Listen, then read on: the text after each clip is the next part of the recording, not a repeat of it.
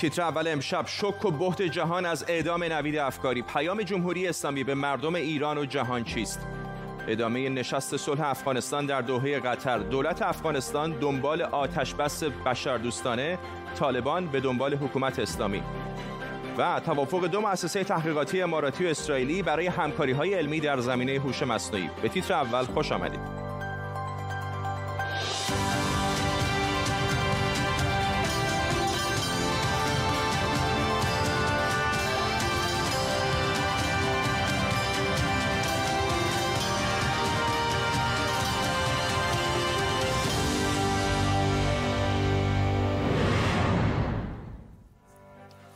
سلام بر شما. موج محکومیت و ابراز انزجار از اعدام نوید افکاری به شکلی بی سابقه همچنان ادامه داره. جمهوری اسلامی در چه به نظر دهنکجی علنی به افکار عمومی جهان میاد میگه نوید افکاری رو سهرگاه شنبه اعدام کرده. آقای افکاری در جریان اعتراضات سال 97 در شیراز دستگیر شده بود و به جرم محاربه و قتل به اعدام محکوم شده بود. اینجا در لندن هم گروهی از معترضان در برابر سفارت جمهوری اسلامی تجمع کردند تا اعتراضشون رو به اعدام نوید افکاری نشون بدن. در طول نیم ساعت آینده گروهی از روزنامه نگاران و کارشناسان ما را همراهی می‌کنند. پیش از همه بریم جلوی سفارت ایران در لندن. همکارم مژگان قفاری از اونجا با ماست. مژگان معترضان چه میگن؟ چقدر شرکت کردن؟ فرداد تا حدود یک ساعت پیش اینجا قیامتی بود. این طرف که خیلی آشنا هست برای همه همیشه این نرده ها وقتی که اعتراضاتی هست و مردم جمع میشن مردم اینجا بودند بر اساس فراخانی که در واقع دیروز گروه هماهنگی تجمعات لندن داده بود که متشکل از گروه های مختلف هست.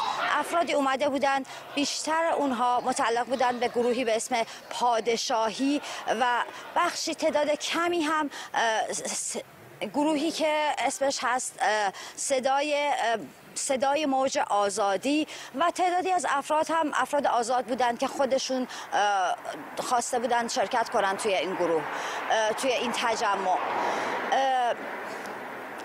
خب شعارهای مختلفی داده می‌شد اینجا و بیشتر همه معترض بودند به اعدام نوید افکاری و خواستار در واقع سرنگونی جمهوری اسلامی بودند و تغییر نظام جمهوری اسلامی و از اینکه در 42 سال گذشته با اعدام های بسیاری روبرو بودیم و همه می‌گفتند افرادی بودند که صحبت می‌کردن می‌گفتند من هم فرزند خودم را از دست دادم من هم مثل اون که مادری هستم مادر نوید هستم که فرزندش از دست داده و حالا مثل همیشه درگیری هایی بین این دو گروه ایجاد شد تخم مرغ پرت کردن به سمت سفارت و نیروهای امنیتی خواستند از افراد که به سمت سفارت نرند و همینجا پشت این نرده ها باشند و اعتراض خودشون رو بیان کنند. مژگان غفاری از روبروی سفارت ایران جایی که تا ساعتی پیش گروهی از ایرانیان معترض به کشته شدن آقای افکاری تجمع کرده بودند و تصاویرش رو می‌دیدید گزارش می‌داد. ممنونم از تو.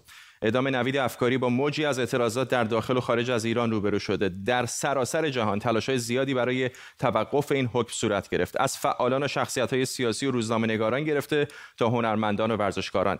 بعضی بر این باورن که اعدام عجولانه نوید افکاری پاسخ جمهوری اسلامی که بگه فشارهای عمومی تأثیری برش نداره. عفو بین الملل هم با ابراز تأسف و همدردی گفته این شیوه موسک اجرای عدالت نیازمند برخورد و اقدام فوری جامعه جهانیه.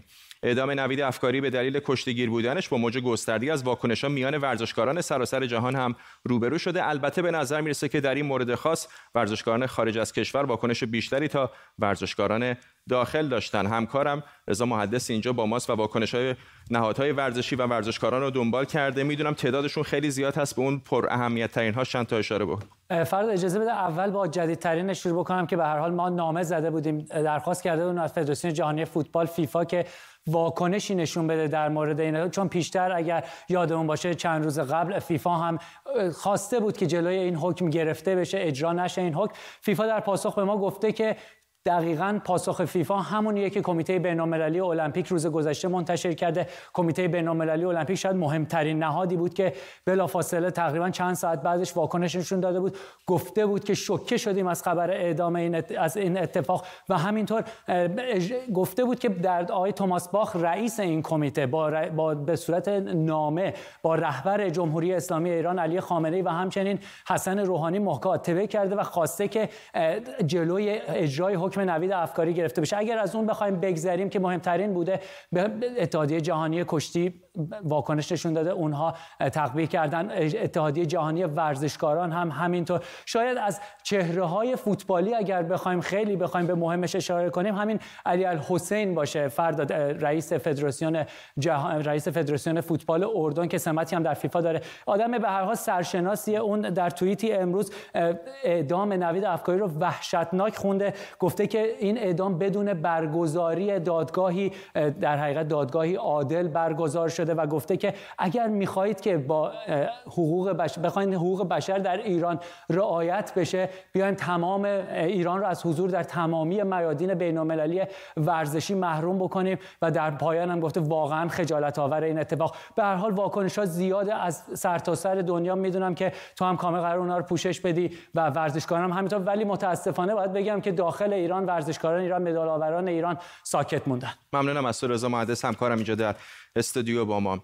حالا هشتگ های نوید را نکشید به هشتگ نوید را کشتید تبدیل شده. حتی طبق قوانین خود جمهوری اسلامی هم محکوم به اعدام حق داره پیش از اجرای حکم خانوادش رو برای آخرین بار ببینه.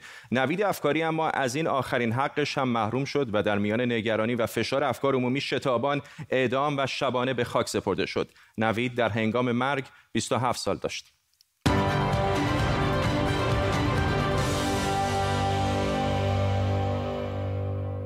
نوید افکاری 22 شهریور ماه 1399 در ماه محرم که معمولا اعدام در اون انجام نمیشه اعدام شد برای چرایی اعدام نوید باید دو سال به عقب بریم زمانی که فقط 25 سالش بود روز یکشنبه هفت مرداد 1397 بهای هر دلار آمریکا از مرز ده هزار تومن گذشت و سکه به مرز چهار میلیون تومن رسید. بانک مرکزی ایران بیانیه داد که این تحولات عمدتا ناشی از توطعه دشمنانه. همون روز محسنی اژه‌ای اعلام کرد که 29 نفر از اخلالگران نظام اقتصادی کشور بازداشت شدند. اژه‌ای گفت اتهام بسیاری از اونها در حد فساد فل مردم اما تا به این همه بی‌ثباتی و گرونی رو نداشتند.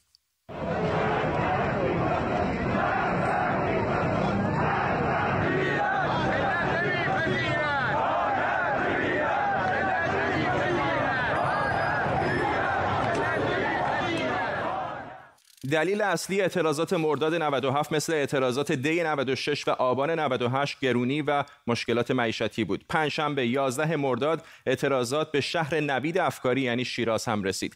نوید افکاری دهه هفتادی کارگر گشتکاری و قهرمان کشتی بود. مثل خیلی ها در اعتراض به نان جونش رو به کف خیابون می‌بره تا سهم نان و جوونیش از جمهوری اسلامی رو به یاد حاکمان کشورش بیاره.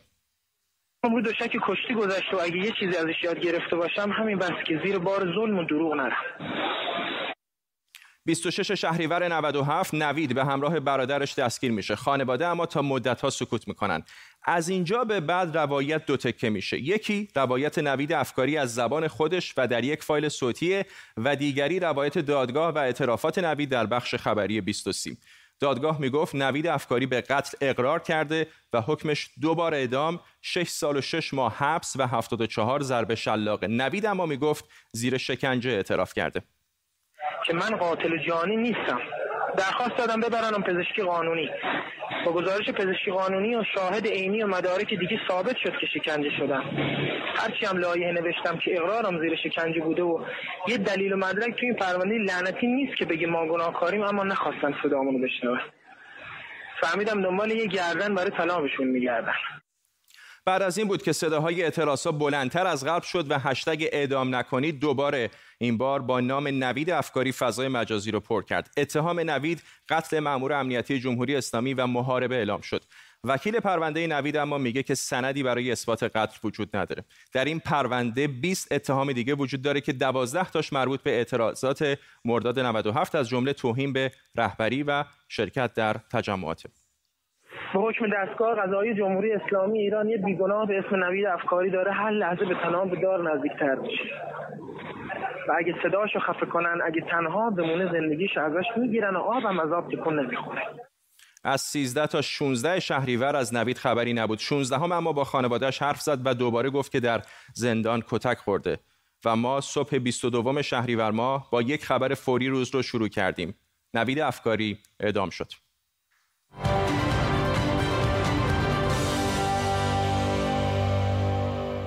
امیر حسین اعتمادی فعال سیاسی و عضو فراشگرد از واشنگتن دی سی و علیرضا نامور حقیقی تحلیلگر سیاسی از تورنتو با ماست. آقای نامور حقیقی با شما شروع می‌کنم. این به شکلی عیان در واقع دهنکجی جمهوری اسلامی هست به افکار عمومی دنیا اینطور نیست. یعنی فکر می‌کنم حتی کشورهایی که آزادی زیادی ندارن مثلا ممکن مثل گینه استوایی هم اگر این همه فشار جهانی روشون بود حداقل به تاخیر مینداختن این حکم رو. با سلام خدمت شما جناب آقای اعتمادی و بینندگان. محترم با ابراز تاسف از این واقعی که افکار عمومی داخلی و خارجی رو تکون داد و منافع ملی ایران رو در دراز مدت قطعا تحت تاثیر جدی قرار خواهد داد. نمونهش اینه که آلمانی الان مذاکراتشون با آقای ظریف کنسل کردن. ببینید چند تا دلیل برای این اقدام میشه برشمرد. نمیشه واقعا یک دلیل گفت. ایده معتقدن که هدف این هست که هر نوع گرایش به تغییر اجتماعی بسیج اجتماعی برای تغییر در سیستم امید به گشایش در درون سیستم رو با توجه به تغییراتی که سیستم در مورد جانشینی داره خوش کنن و اجازه ندن همچین موجهایی شکل بگیره. یک دلیل دیگرش این هست که نشون بدن که اگر در مورد قبلی ما کوتاه اومدیم و به نظر عده شکست تبلیغاتی بود به هواداران نظام نشون بدن جمهوری اسلامی کوتاه نمیاد منطق مقاومت و استواری بر حرفاش رو ایستاده و به هیچ عنوان اجازه نخواهد داد که قدرت های بزرگ یا اپوزیسیون برای اونا تعیین تکلیف کنن یه عده هم معتقدن داره درسی به اپوزیسیون میده که اپوزیسیون دیجیتالی راه به جایی نخواهد برد. اگر یکی مورد موفق باشه ادامه این مسیر راه راه به جایی نخواهد برد. یه عده معتقدن در حقیقت تاثیر گذاشته در سفر آقای ظریف که هفته دیگه به اروپا هست و قطعا این موضوع با توجه به اینکه تو افکار عمومی اروپا مطرح شده بود اتحادیه اروپا محکوم کرده قطعا تاثیر منفی می‌ذاره در مذاکراتی که آقای ظریف داره انجام میده و با توجه به اینکه مکانیزم ماشه 7 روز دیگه بحث است که آیا باید به رسمیت شناخته بشه توسط شورای امنیت یا نه. در یه جوری توی دولت رو dysfunction کردن. یه عده هم حالا نظر قلی هم هست که این اعدام به گونه ای که این شتاب زدگی و حتی تمام مواردش غیر شفاف بوده غیر قانونی بوده که شما اشاره کردید. حتی موارد پروتکل های خود جمهوری اسلامی رو کردن. می‌تونه ایده گذاشته باشن توی در سایت آقای رئیسی امکاناتش رو برای انتخابات ریاست جمهوری یا بخش دیگه کنسل کرده نظرات بله. مختلفی است برای این مجموعه. ولی در مجموعه اگه بخوایم نگاه کنیم اقدامی است که محاسباتش کسانی که اقدام انده محاسباتش بسیار خطرناک بوده. و اگر با همین منطق محاسباتی در حوزه های دیگه مثل مذاکره با آمریکا. یا مسئله هسته‌ای بخوان اقدام کنن قطعا ایران با چالش های جدی در حوزه بین‌المللی روبرو خواهد شد. آقای اعتمادی برداشت شما چه هست؟ چه پیامی داره به اپوزیسیون به مردم داخل و به جامعه جهانی میده ایران؟ با سلام به شما آقای نامت ببینید من فکر می‌کنم که مهمترین دلیل یعنی فکر نمی کنم خیلی پیچیده باشه سیاست خامنه ای در تمام این سالهایی که خودش رهبر جمهوری اسلامی به در اون سمت هست اینه که اون سیاست ان, نصر به روبه یعنی اینکه پیروزی و برد در اینه که باید در جامعه ارعاب و وحشت ایجاد کرد و نباید کوتاه اومد. او فکر می‌کنه اگر عقب نشینی بکنه در مقابل فشار داخلی فشار خارجی اون وقت این عقب نشینی اول مقدمی برای عقب نشینی, عقب نشینی های بیشتر در آینده. به همین خاطر من فکر کنم این اعدام اعدام هم که من البته خیلی هنوز درش تردید وجود داره و صحبت میشه که شاید از اساسا او زیر شکنجه کشته شده. برای همین از واژه قتل استفاده می‌کنم. قتل نوید افکاری هدفش این بوده که از یک طرف مردم ایران رو بترسونه جامعه ایران رو بترسونه و بعد اونها رو ناامید بکنه و در این حال بگه که اون افسانه شکست ناپذیری جمهوری اسلامی تغییر ناپذیری جمهوری اسلامی رو بتونه در جامعه رواج بده. من فکر می‌کنم به این نتیجه نخواهد رسید. کما که در همین بیش از 24 ساعت گذشته دیدیم جامعه نترسیده. جامعه خشمگین‌تر شده و این خشمی که از قتل نوید افکاری در جامعه وجود داره باعث در واقع اعتراضات بیشتر میشه. نویدهای بیشتری سر در بیرون میارن. این یک اصل به در واقع در هر نبردی حالا چه نبرد مدنی باشه چه در نبرد مسلحانه باشه وقتی یک سرباز کشته میشه دوستانش اعضای خانوادهش سربازان دیگری به وجود میان اونها اضافه میشن. جمهوری اسلامی هدفش اینه ولی فکر نمی کنم هدفش در واقع که گفتم ولی فکر نمی کنم به اون هدف برسه با توجه به شواهدی که می‌بینیم. آقای نامور حقیقی اشاره کردید که برنامه سفر آقای ظریف به نظر میاد که به اروپا حداقل به آلمانش فعلا منتفی شده. اما کسانی مثل آقای ظریف و بخشی از اصلاح طلبان به نظر می‌خوان یک تصویری از ایران نشون بدن که یک دولت بالاخره کم و بیش نرمال هست ممکنه یک اشکالاتی داره ولی قابل اصلاح هست. ولی وقتی واقعا به رفتارهای اخیر جمهوری اسلامی نگاه می‌کنی تهدیدی که علیه مثلا پادشاه بحرین مطرح کردن الان این اعدام این جوان علیرغم این همه فشار بین المللی به نظر شما آیا جمهوری اسلامی همچنان یک دولت نرماله؟ ببینید به هر حال جمهوری اسلامی از اولش چون دولت انقلابی بوده با جنگ روبرو بوده و فضاهای مختلف نه هیچ با دولت به عنوان یک دولت عادی که متناسب با پروتکل های بین‌المللی در همه زمین ها اقدام کنه وجود نداره. ولی به هر حال یک گرایشی وجود داشت گرایشی در جمهوری اسلامی که معتقد بود حالا بعد از عبور از انقلاب باید ما بریم به سمت عادی سازی و استفاده از مزایای حضور در سیستم بین‌المللی که آقای هاشمی اون رو کلید زد. بعدا هم آقای خاتمی دنبال کردن. آقای روحانی هم کم و بیش تزش همین است. ولی اینکه امکانات واقعی و عینی نهادهای درونی سیستم اجازه چنین کارو میده به نظر می‌رسه گرایش غالب این هست که حل شدن در سیستم بین‌المللی عادی سازی روابط هویت جمهوری اسلامی رو از بین می‌بره مبانی مقاومتش از دست میده هوادارش رو هواداران پاکارش رو ناامید می‌کنه و در نهایت سیستم جمهوری اسلامی ممکنه به وسیله حالا یا جنگ یا کودتا یا حتی استحاله از دست بره. بنابراین حفظ مقاومت و فاصله گرفتن از نظام بین‌المللی یا حتی در مواردی هزینه های سنگین رو به سیستم چیز کردن. مثل غنیسازی که دو, دو تریلیون دلار تا الان فقط به جمهوری اسلامی هزینه وارد کرده و منافع مردمی رو از بین برده. این کار رو ادامه میدن برای اینکه فکر کنن که اونجوری هویت سیستم و هویت مجموعه حفظ میشه و می‌تونن در یعنی دو هزار میلیارد دلار دو هزار دو تریلیون دلار. دو تریلیون دلار. بله دو هزار میلیارد. اگه خواستید من جزئیاتش هم دارم. حالا یه بحث دیگری هست. بله, بله. بهش می‌پردازیم. آقای اعتمادی آیا این واکنش هایی که داریم از سمت جمهوری اسلامی می‌بینیم شرایط رو شاید یه جوری برای اپوزیسیون هم پیچیده تر نمی‌کنه؟ یعنی هر نوع تغییری که بخوام بدن نشون میده که آقا با فشارهای بین المللی با رسانه ها با افکار عمومی نمیشه کاری پیش برد. نه اصلا اینطور نیست. ببینید همه این رژیم هایی که مثل رژیم جمهوری اسلامی در پیش پیش از این بودن و بعد سقوط کردن همین سیاست رو پیش می‌گرفتن. برای ناامیدسازی اپوزیسیون و مخالفانشون. یعنی سرکوب می‌کردن برای اینکه اپوزیسیون ناامید بشه از اینکه نمی‌تونه تغییر بکنه. فش افکار عمومی تاثیر نداره. فشار جهانی تاثیر نداره. منتها این یک نقطه پیک داره. وقتی که این از نقطه پیک عبور بکنه این میر حجم سرکوب از اون به بعد در واقع وارد سرازیری میشه. اینطور نیست که این رژیم ها همیشه بتونن سرکوب بکنن همیشه بتونن قتل انجام بدن قتل حکومتی انجام بدن اعدام بکنن ترور بکنن. از یک جایی به بعد وقتی که این دستگاه سرکوب ضعیفتر میشه که دلایل مختلفی داره. از جمله اینکه در داخل سیستم شکاف به وجود میاد به خاطر اینکه تمام اون اجزای سیستم حاضر نیستن که با این روش ارعاب و سرکوب همراهی بکنن. در دستگاه نظامی در مورد حکومت های مذهبی مثل جمهوری اسلامی در بخش مذهبی. وقتی که این ریزش ها اتفاق میفته کم کم اون فشار افکار فشار جهانی و فشار داخلی در, در ترکیبی از هم حکومت رو ضعیف می‌کنه در سرکوبش مثل همه حکومت های قبلی که پیش از این سرکوب سرکوبگر بودن خیلی بسیار در واقع تغییر ناپذیر به نظر می رسیدن اما دیدیم که همشون یکی بعد از دیگری سقوط کردن و اون دستگاه سرکوبشون فرو ریخت.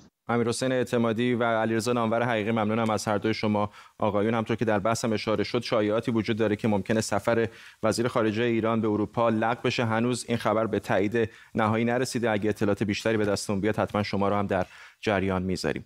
مذاکرات صلح طالبان و نمایندگان دولت افغانستان آمریکا در دوحه قطر وارد دومین روز شده. این نخستین باریه که بعد از نزدیک به 20 سال دو طرف زیر یک سقف با هم گفتگو می‌کنن. همکارم نرگس پورخش از مقابل محل نشست افتتاحیه گفتگوهای صلح افغانستان در دوحه قطر با ماست. نرگس به نظر میاد که اختلافات زیاد هست. اون بر حرف از تشکیل دولت اسلامی می‌زنن این بر حرف از صلح و جامعه مدنی و حقوق زنان. چقدر دو طرف به یکدیگر نزدیک شدن در این دو روز؟ خب مرحله شناخت دو طرف انجام شده در دو روز گذشته حداقل اختلاف هایی که وجود داشته در میان گذاشته شده هم طالبا و هم دولت افغانستان. اما به نظر می‌رسه که دو طرف دو تا دیدگاه متفاوت دارن کاملا. جمهوری اسلامی افغانستان میگه که باید جامعه داشته باشیم که در او دموکراسی تمامی دستاوردهای 19 سال گذشته که شامل حقوق بشر آزادی های مدنی میشه و یک نظام جمهوری. اما طرف طالبان تاکید داره که اونها باورمند به یک نظام اسلامی هستند نظامی که در او این ارزش ها وجود نداره و به باور طالبان نظامی که در 19 سال شکل گرفته یک نظام غربی هست از طرف غرب آورده شده و هیچ ارزشی نه میان مردم و نه در نظر اونها دارد نرگس اورش خبرنگار ما از دوحه قطر محل مذاکرات طالبان با دولت افغانستان و دولت آمریکا در هتل شرایتون این شهر ممنونم از تو در بلاروس با وجود سرکوب شدید مخالفان امروز هم معترضان به خیابون اومدن و علیه لوکاشنکو تظاهرات کردند. ناتالیا زوکابا فعال مدنی از مینسک به تیتر اول گفت جمعیت زیادی امروز در تظاهرات شرکت کردند. مثل یک شنبه های گذشته جمعیت زیادی برای اعتراض علیه لوکاشنکو به خیابون اومدن. البته این همه جمعیت نیست. مخالفان در خیابون های اصلی شهر تظاهرات کردند و با وجود سرکوب جمعیت زیادی در تظاهرات شرکت کردند. امروز دو مؤسسه تحقیقاتی امارات متحده عربی و اسرائیل قراردادی برای همکاری های علمی در زمینه هوش مصنوعی امضا کردند. در همین حال بنیامین نتانیاهو نخست وزیر اسرائیل و عبدالله بن زاید وزیر خارجه امارات هم به زودی راهی واشنگتن دی سی میشن تا قرارداد صلح رو به میزبانی دونالد ترامپ امضا کنند همکارم بابک اساقی از مقابل انستیتوی پژوهشی وایزمن که این قرارداد رو امضا کرده در شهر رخوت اگه درست تلفظ کرده باشم در حومه تلاویو در اسرائیل با ماست. بابک در مورد جزئیات این توافق به ما بگو قرار چه کار بکنن فرداد رمان بین امارات متحده عربی و اسرائیل. حتی قبل از اینکه روز سهشنبه توافق عادیسازی روابط در کاخ سفید بین اسرائیل و امارات متحده عربی امضا بشه ادامه داره. این تفاهم نامه هستش که بین این انیستیتو پژوهشی به نام وایتمن که یکی از مراکز مهم پژوهشی نه تنها در داخل اسرائیل بلکه در تمام جهان هستش قرار که با دانشگاه محمد بن زاید در امارات متحده عربی امضا شده و انتظار میره که همکاری های این مؤسسه با این دانشگاه در زمینه های هوش مصنوعی برنامه هایی برای تبادل دانشجو محققان فوق دکتر منابع رایانه ای و همچنین ایجاد یک دانشگاه مجازی در رابطه با هوش مصنوعی خواهد بود و روابط بسیار تنگاتنگی بین این مؤسسه و دانشگاه محمد بن زاید ایجاد خواهد شد. باید توجه بکنیم که امارات متحده خواهان رسیدن و دستیابی به دانش و تکنولوژی پیشرفته هستش که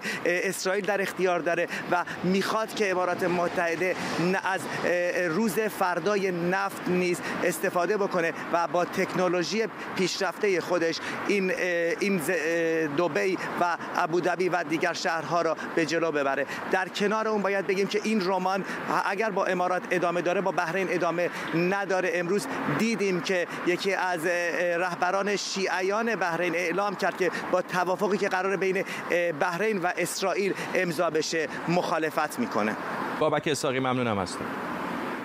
بالاخره اولین جشنواره مهم سینمایی جهان بعد از شیوع کرونا به خوبی خوشی تموم شد. دست کم فکر می‌کنیم که به خوبی خوشی تموم شد. یکی از جوایزش رو هم به یک سینماگر مستقل ایرانی داد. همکارم امید حبیبی اینجاست که در این باره بیشتر حرف بزنیم. امید در مورد مراسم امسال بگو و جوایز. خب احمد بهرامی جایزه بهترین فیلم در بخش افقها رو گرفت که بخشی هستش که مربوط به سینماگران جوان یا فیلم های در واقع اول و دوم سینماگران جوان هست. جایزه اتفاق جالبی که برای سینما ایران یا به حال یک نوجوانی که در سینما ایران بازی می‌کنه افتاد این بود که روحالله زمانی که بازیگر فیلم خورشید مجید مجیدی بود جایزه مارشلو ماسترانی رو برد که جایزه ای هستش که به بازیگران جوان داده میشه. نکته جالبش اینه که خود روحالله زمانی نتونست که وارد به ونیز بره به خاطر اینکه تست کروناش مثبت شد و نرفت به در واقع جشنواره ونیز. در این در واقع جشنواره ونیز سه فیلم ایرانی شرکت داشتن خورشید مجید مجیدی که در بخش مسابقه بود دشت خاموش احمد بهرامی که جایزه در واقع بخش افقا گرفت و جنایت بیدقت شهرام مکری. یک نکته ای رو من اشاره بکنم قبل از اینکه وقت به پایان برسه و اون اینکه خیلی انتقاد شده در این یکی دو روز اخیر. من دیدم که روز ملی سینما هم, هم یکی دو روز اخیر بود. از حرفای مجید مجیدی و شهرام مکری در کنفرانس های مطبوعاتیشون که نه تنها به موضوع در واقع اختناق و سانسور و مسائلی مثل نوید افکاری که در مصاحبه های مطبوعاتی ازشون پرسیدن جواب ندادن بلکه به موضوع 313 نفر سینماگری که علیه در واقع اختناق و سانسور و پروانه نمایش بیانیه دادن هم حتی در اون مورد هم صحبت نکردن و ترجیح دادن در مورد تحریم های آمریکا در کنفرانس مطبوعاتیشون حرف بزنن. ممنونم از امید حبیبینی همکارم اینجا در استودیو با توضیحاتی مفصل در مورد آنچه که در جشنواره ونیز در جریان هست. به این ترتیب ما هم می‌رسیم به پایان تیتر اول امشب. تا لحظاتی دیگر می‌تونید این برنامه رو به طور کامل در یوتیوب هم ببینید. تا برنامه بعدی فردا بدرود.